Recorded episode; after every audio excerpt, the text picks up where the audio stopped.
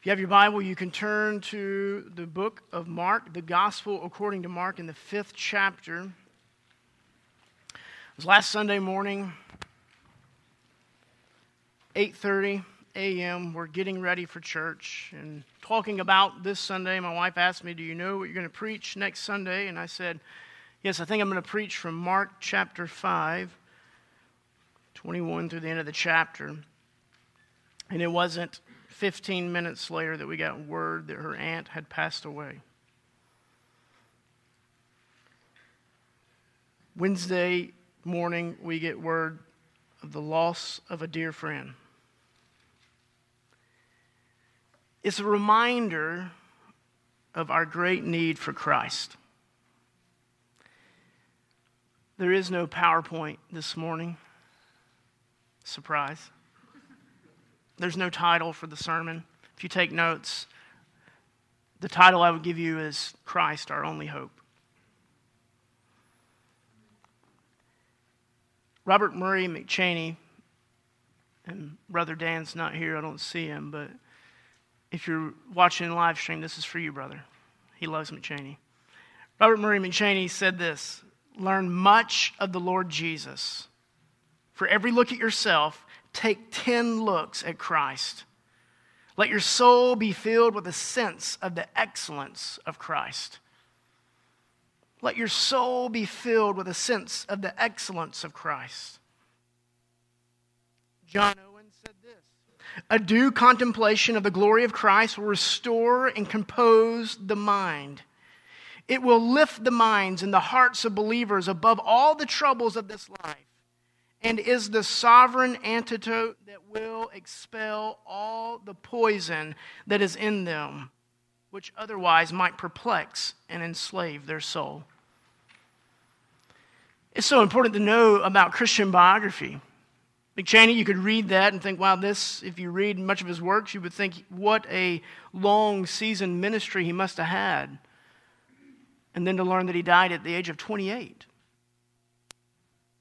John Owen, you might be tempted to read of his dense prose and think he was an ivy, ivory tower theologian. But then you would be surprised to know that he had numerous children and only one outlived him. He was well acquainted with grief, with hardship, suffering, and death. But these forebears of ours said that what we need is to learn much of Christ. And that excellence of Christ, or as Owen said, a due contemplation of the glory of Christ will restore and compose the mind. It will lift the minds and hearts, get this, not of unbelievers, but of believers. He said, we need this above all the troubles of this life. And so this morning, my prayer, without a doubt, is that as we turn to Mark chapter 5,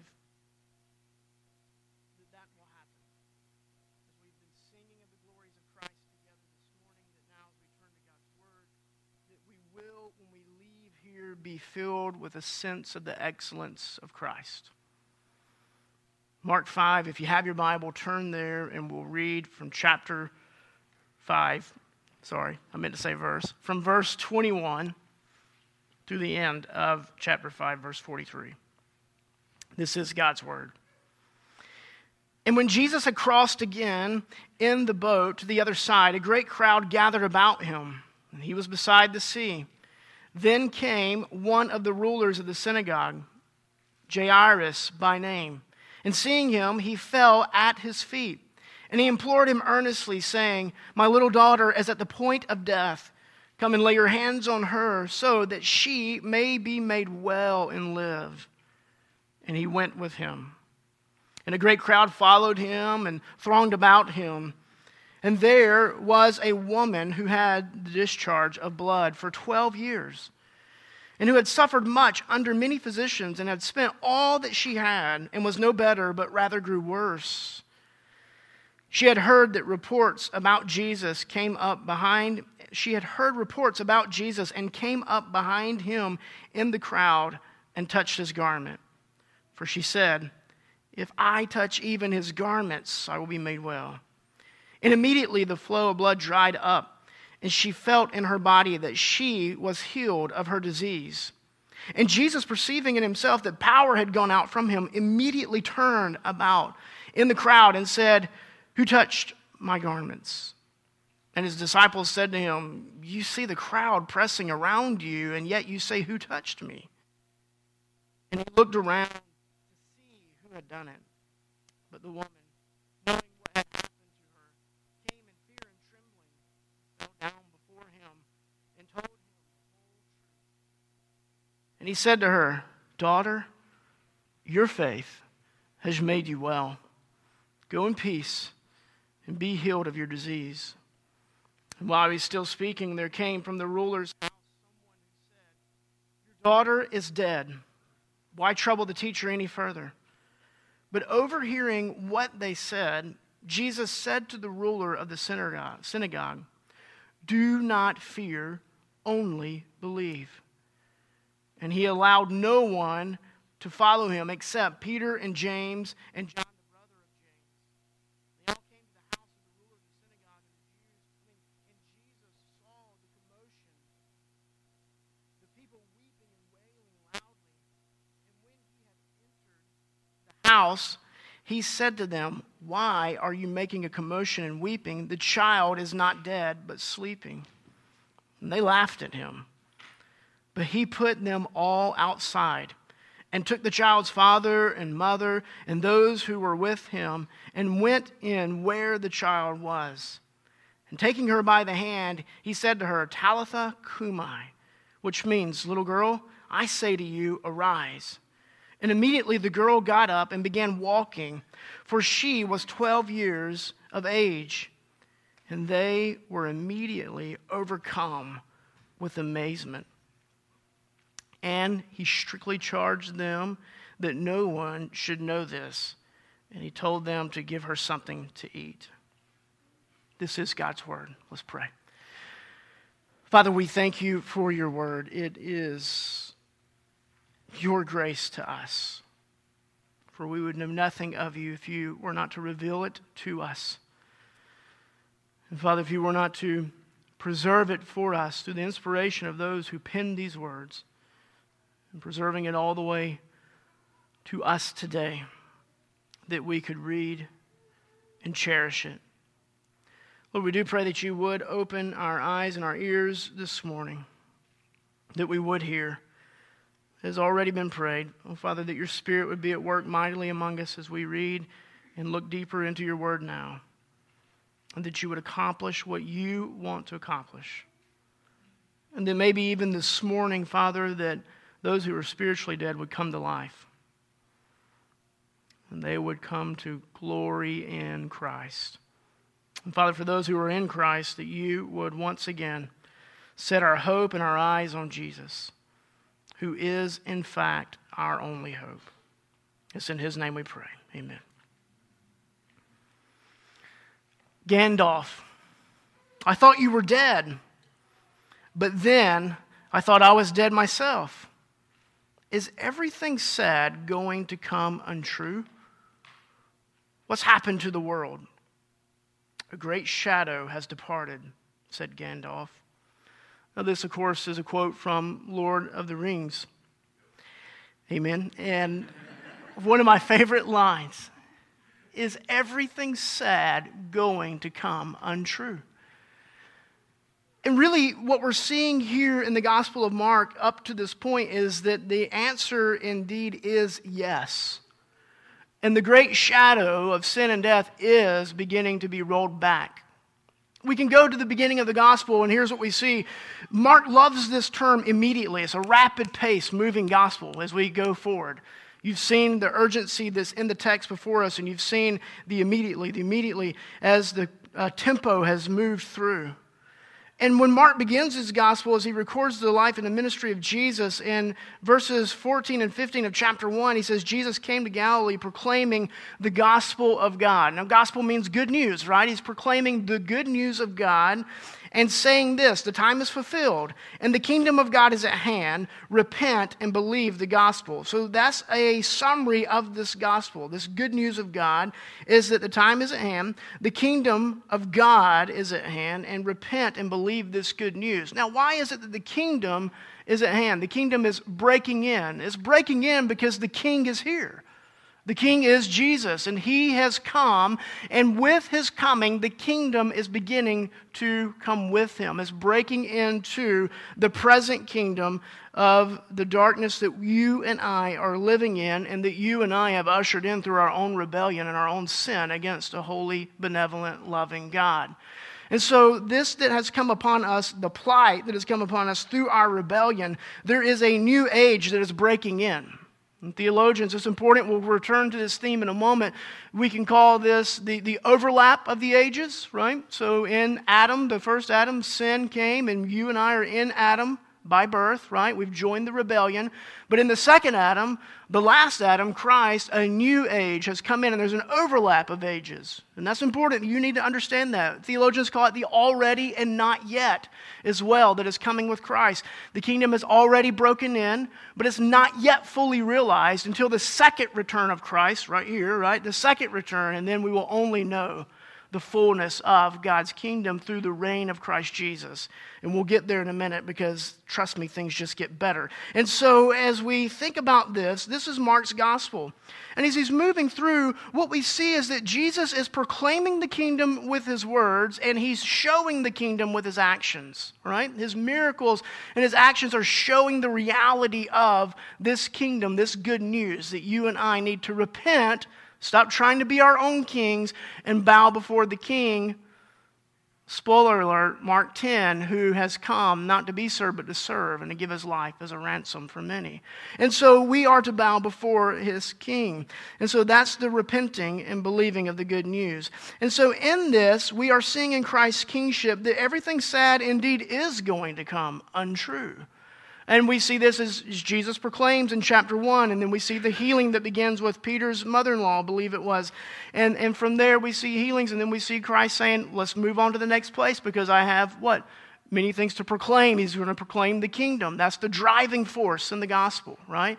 Because we need to hear the good news more than we need to see, but he's, we're going to see both here in the Gospels. And so as we move forward, we see right away in Mark chapter 2, Jesus heals the paralytic. And within the healing of the paralytic, what he makes clear is that this healing is not just external, but it heals to the very core of who we are, right?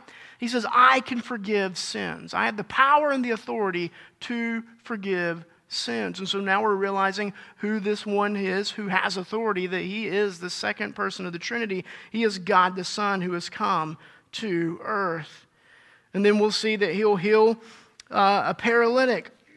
Later on, he heals a man with a withered hand. We see in Mark chapter 4, after he gives uh, the instructions of, of the parable and, and he explains that and the word that's going to go forth that's being proclaimed, uh, in that he'll calm the storm later, that even creation itself must obey him that the second Adam has come, that first Adam forfeited, right? Creation. He was supposed to have dominion over creation. He sinned and rebelled against God, and so death came as a result. Death is a curse, friends. And so the very thing that he was to have dominion over would have dominion over him as he was put into a grave, and the dust would be covered over him himself.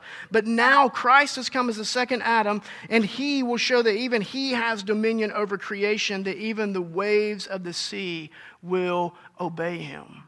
And so we're seeing the beauty of Christ as we move through the gospel. And there we get to the beginning of chapter 5 that we didn't read, and he comes to the demonic. And here we have one that is afflicted, and that through that nothing on earth can contain him. They've tried to bind him with chains, and they couldn't bind him with chains. And, and he's actually separated from community, and he's living in a graveyard. It's a living death, if you will. He's there in the land of the dead where they don't know what to do with this man. And Jesus comes and he heals him and he relieves him of this demonic oppression that he is facing and restores him back to community and back to uh, earthly relationships.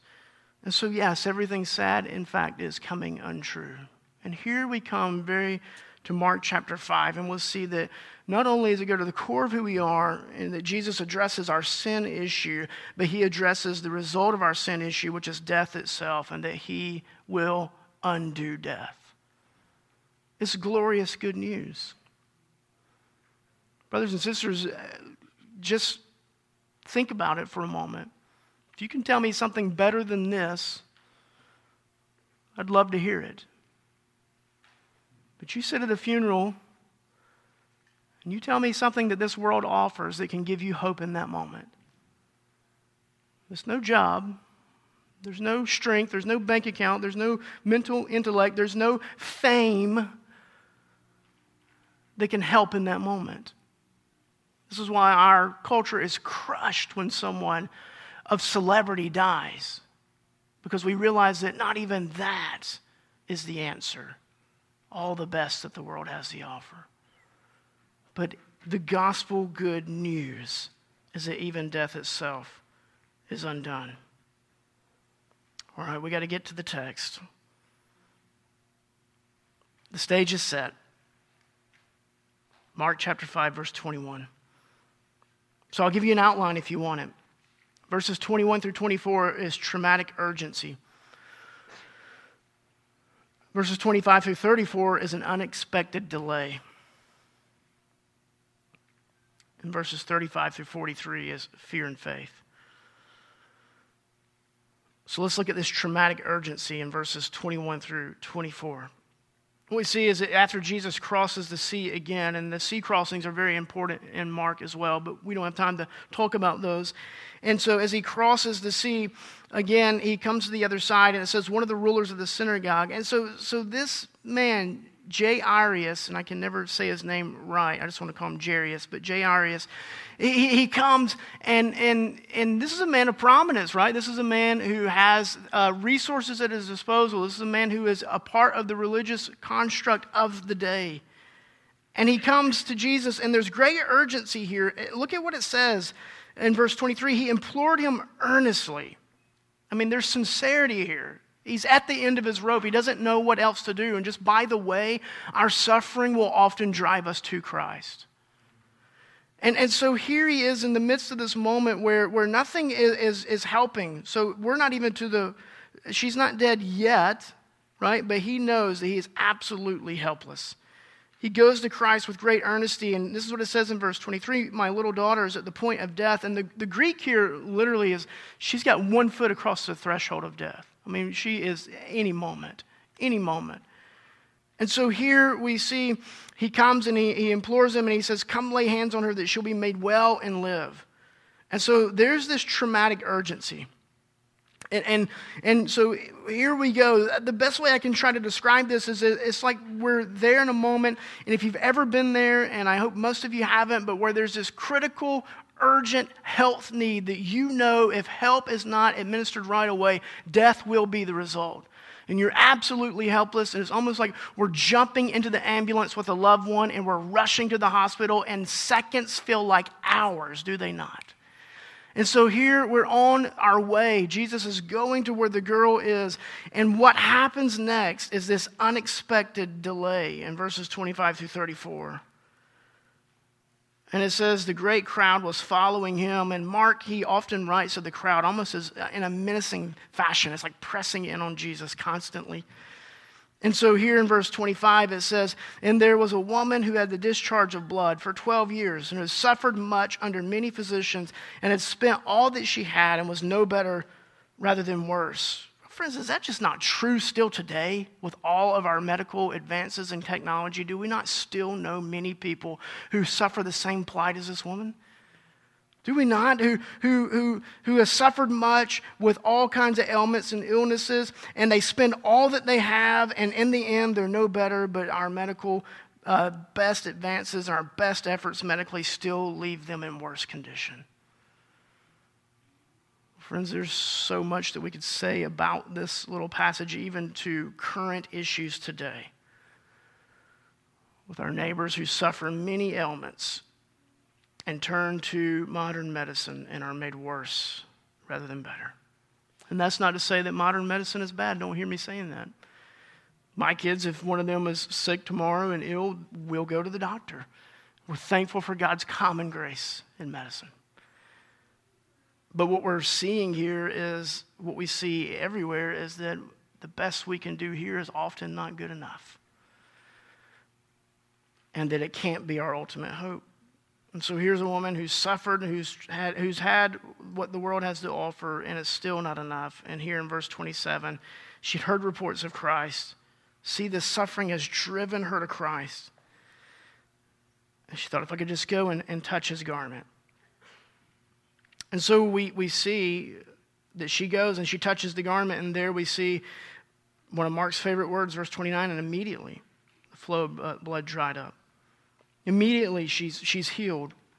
We're seeing the undoing of, of sin and its effects, right? All suffering has come as a result of sin and our rebellion. And so here we're seeing this being undone. And what's amazing is, is that a woman in this condition, to touch a man, she would have made him unclean. Just as the, the leper who Jesus has already healed earlier, when he touched him, it would have made him unclean. But with Christ, what we're seeing is the reverse is actually the case. Instead of him being made unclean, he makes those who come to him and reach out to him clean. And so here, this woman who's reached out and touched his garment is made unclean. And you've got to know, based on the crowd, that she's bumping into all kinds of people. And she's terrified when he turns around to say, Who is this? Because she realizes I've potentially made a lot of people unclean as I've tried to make my way through this crowd. And so, here in verse 30, and Jesus perceiving in himself that power had gone out from him immediately, turned about to the crowd and said, Who touched me? And you got to understand verse 31. I mean, don't forget what's going on here. We're talking about an unexpected delay. We're talking about a critical situation where a girl is on the brink of death and a chronic issue that is no little thing, but it is not as critical as this girl's about to die. And Jesus is, is stopping if you're Jairus, you're dying right now. And, and, and, and so the disciples in verse 31, you got to know they're thinking, Are you serious? Like, who touched you? There's people everywhere. And then look at verse 32, and he looked around to see who had done it. But the woman, knowing what had happened to her, came in fear and trembling. There's the fear that we'll see present again in a moment. Mark contrasts fear and faith often in his gospel. She comes in fear and trembling. She fell down before him. She told him the whole truth. That's a beautiful picture. It's a beautiful picture of what repentance should look like. When we recognize our need for Christ and we just throw ourselves down on, on His mercy at His feet and just tell the whole truth and speak of our great need before Christ. And verse 34 is beautiful. And Jesus said to her, How dare you? Nope. What are you thinking? Nope. It's okay. Nope. It's even better than that daughter. Your faith has made you well. You go in peace. You be healed of your disease. Ah, it's just, we just stop right there, right? But it gets better, so we're not going to. Daughter, your faith has made you well.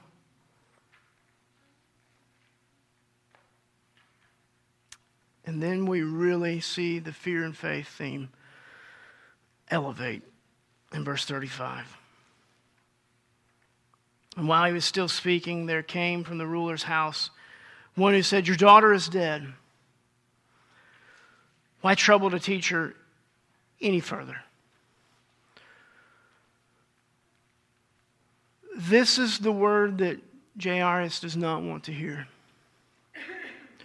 This desperation is suffering that has driven him to Christ. This desperation is suffering that has driven the woman with the issue of blood to Christ. Here, now we're at the point we were on, we were just at the end of the rope, and now we've fallen off the rope. All hope's gone. This is it. It's, it's over. Death is the end. Don't, don't we know that and understand that?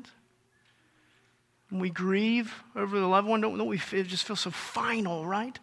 And we're helpless and there's nothing we can do about it. And, and so here we see this is what's happening. It says, just don't bother him. It's, it's too late. It's too late. Turn off the ambulance lights. let's decrease our speed and head to the morgue. But verse 36, but overhearing what they said, Jesus said to the ruler of the synagogue, Do not fear, only believe. You got to know in that moment that this man, this father, is destroyed in the news. And Christ looks at him and says, You think all hope is lost. You think it's over. I'm telling you, death does not get the last word. I do. I'm the Alpha and Omega. There's nothing that comes after me. And I'll get the last say on this matter. Friends, I think we need to stop for just a moment and think about this. This phrase of faith over fear has been really common this year. We, have used it a lot. And we need to think well about it. And biblically, it's biblical. Here we have this, this, this contrast, right? Even with the woman with the issue of blood, of fear and faith, and, and, and, and have your faith be here, faith over fear. And here we have Jesus telling this man, Do not fear, only believe. But I think the reason why we have to be careful is because we want to think well about this, and we want to think about it in biblical terms. Because I think when we hear fear and faith, we are tempted to hear it through the assumption of positive thinking, channeling Norman Vincent Peale via Robert Schuller, and so on and so forth.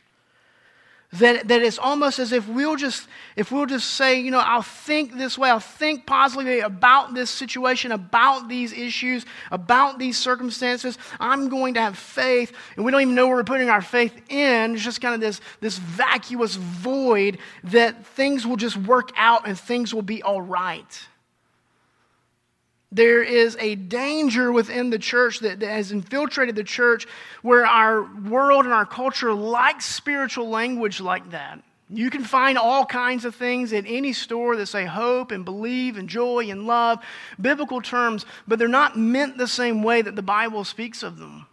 And, and so, what we need to understand is that when we're talking about faith, biblical faith is not generative.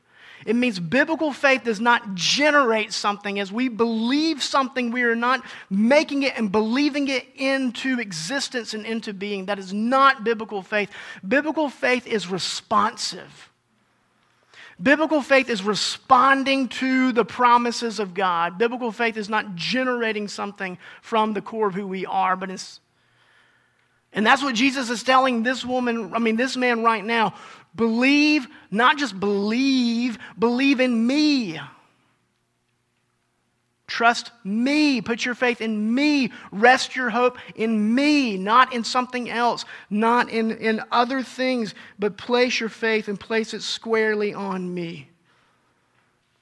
One illustration I think is helpful in this way is something I read from Graham Goldsworthy years ago. And he says if you're driving on some back roads through, through a rural area, and he says, and it's raining really hard, and the rivers and the, and the waterways are swelling, and finally you wind your way through trying to make your way to your destination, and you come to this old bridge, and the water's swelling up. He said, the question in that moment is not, do I have enough faith to drive across that bridge? That's absurdity. He says, the question in that moment is, is that bridge worthy of my faith? So that I drive across it. Brothers and sisters, all we have seen throughout the whole testimony of Scripture as we've studied Genesis together as a church over this last year is that God is absolutely trustworthy and worthy of our faith. We don't need to speak some sort of weird quasi spirituality of, yeah, we believe. What we're saying is, no matter my circumstances, no matter my situations, I will trust the Lord and that often we are perplexed, but as Apostle Paul says, we're not driven to despair. Because I can tell you right now, in this moment, Jairus is thinking, this is not how I wanted this to go. My daughter is dead. And Jesus says, It's not the end. And you and I need to hear that.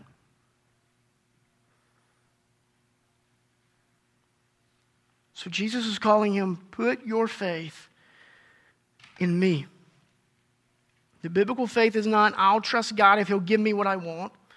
The biblical faith is not, the biblical faith is, I will trust God no matter what.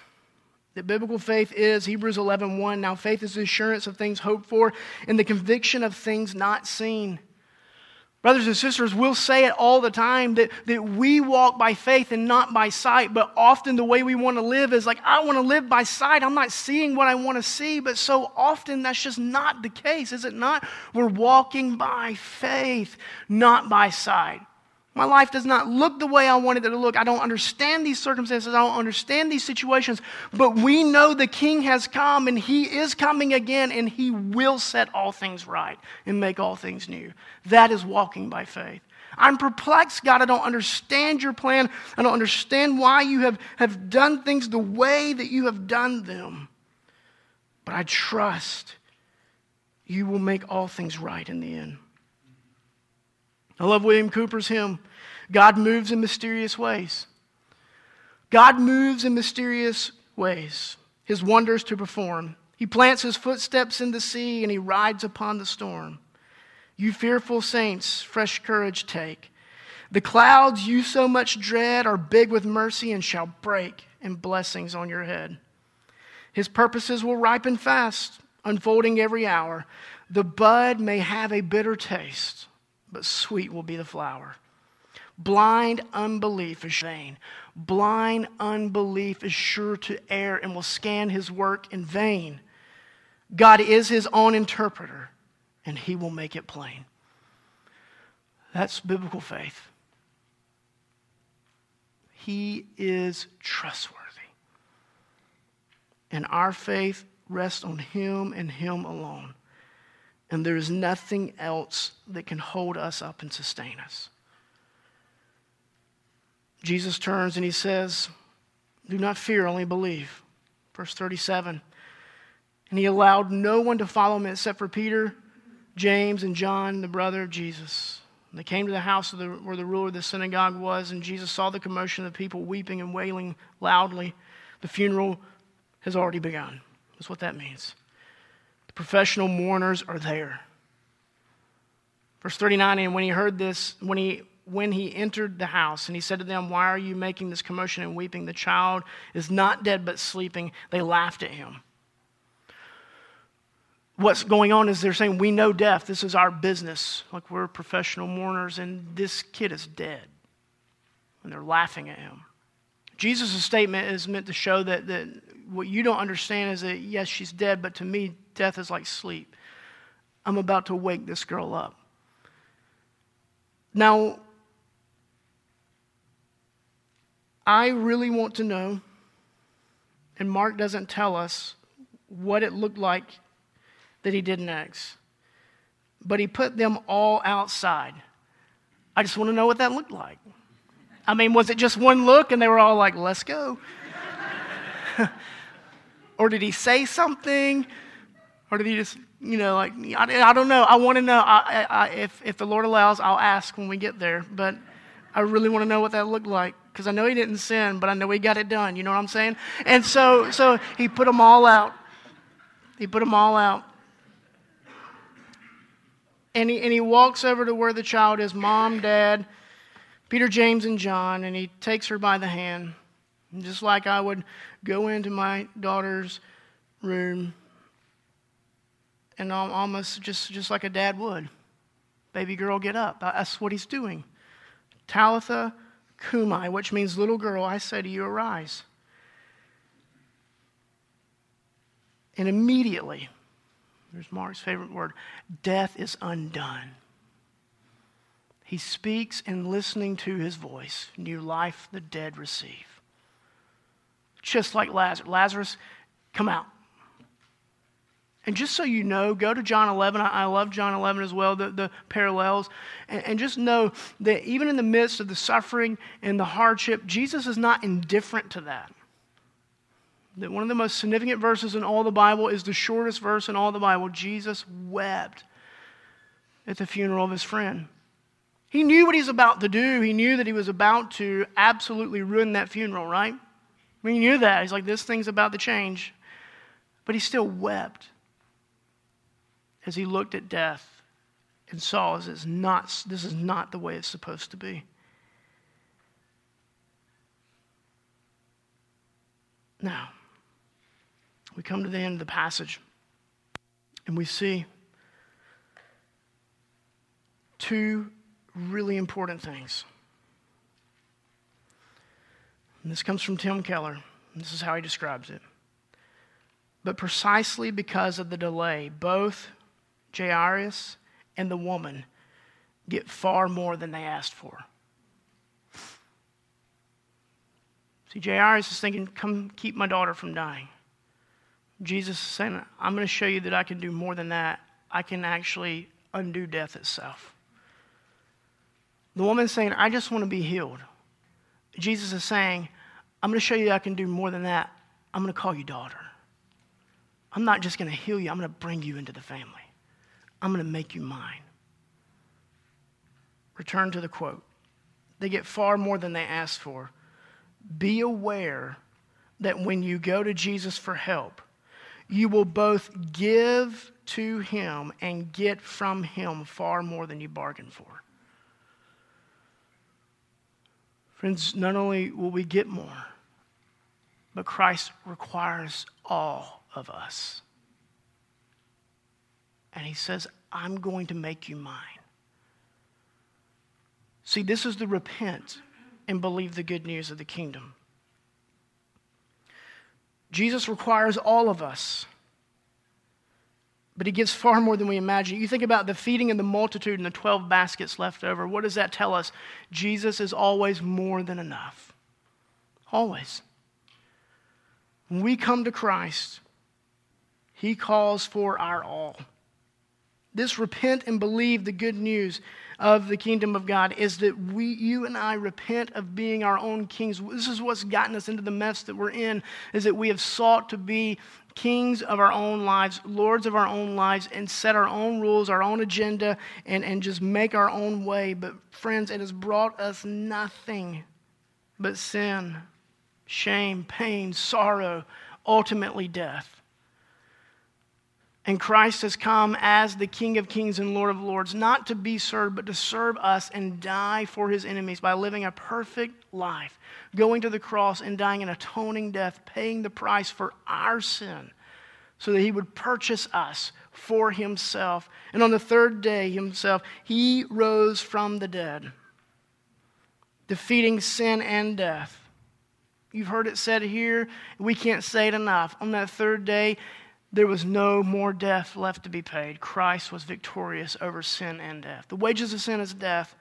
Christ went and paid those wages in full, no more eh, left to be paid, drank the wrath of God completely for any who would come to Christ in faith and repentance, and that He has paid our penalty and makes us sons and daughters of God. This is the good news. Friends, it gets better than that, and that what we see here is that Christ's defeat of death is not him entering into death, if we, visit, if we were to view death as a tunnel and coming back out the entrance. We could say that about this little girl. Unfortunately, she had to die again. Lazarus, unfortunately, died again physically. Christ went into death and came out the other side victorious. And what that means is never to die again. And what 1 Corinthians 15 tells us is he is the first fruits it means that in his death, planted as a seed, risen, resurrected, eternal King of glory, the first fruits, meaning he's the first, and a whole harvest is to come of those who belong to him. That when Christ returns, remember what we said earlier about the overlap of the ages?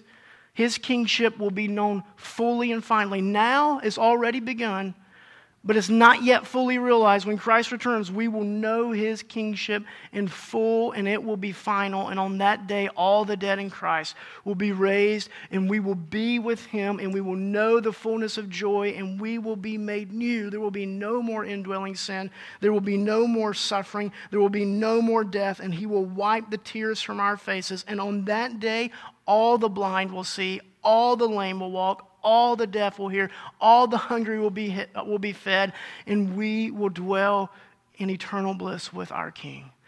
That will be a good day. That is biblical faith, is that we say that's the promise of God, and He cannot fail. He makes good on His promises every time, all the time. And we live in this life in the time between the times until he returns, walking by faith and not by sight. That no matter the circumstances or situations we face, although often we'll be perplexed, we will not be driven to despair because our hope is secure and our hope is eternal and our hope is indestructible. You point me to a better hope, and I'm all ears. But there's not one. It's Christ, Christ alone. He's our only hope. Brothers and sisters, it's my prayer that we would do what Robert Murray McCheyne said that we would learn much of Jesus. For every look you take at yourself, take 10 looks at Christ. Let your soul be filled with a sense of the excellence of Christ. Turn your eyes upon Jesus and let the things of this world grow strangely dim in the light of his beauty and grace. If you're here this morning and you've never looked at Christ as your Savior and King, it's of the utmost importance that you humble yourself. You throw yourself at the feet of Jesus on his mercy and grace. And he will call you son or daughter and make you his. Let's pray. Father, we thank you for your word. It is indeed good this morning set our eyes on Christ. Let us delight in him. And Father, I pray that as we go through this week, the coming days, we don't know what they hold for us, but you do. And in those dark moments, may faith not diminish, but may it drive us to Christ all the more. And may we delight in him more and more. And may we walk by faith for as the songwriter said, through many toils, dangers, and snares, I have already come. And your grace has brought us safe this far, and it is grace that will bring us all the way home. To you be the glory. Amen.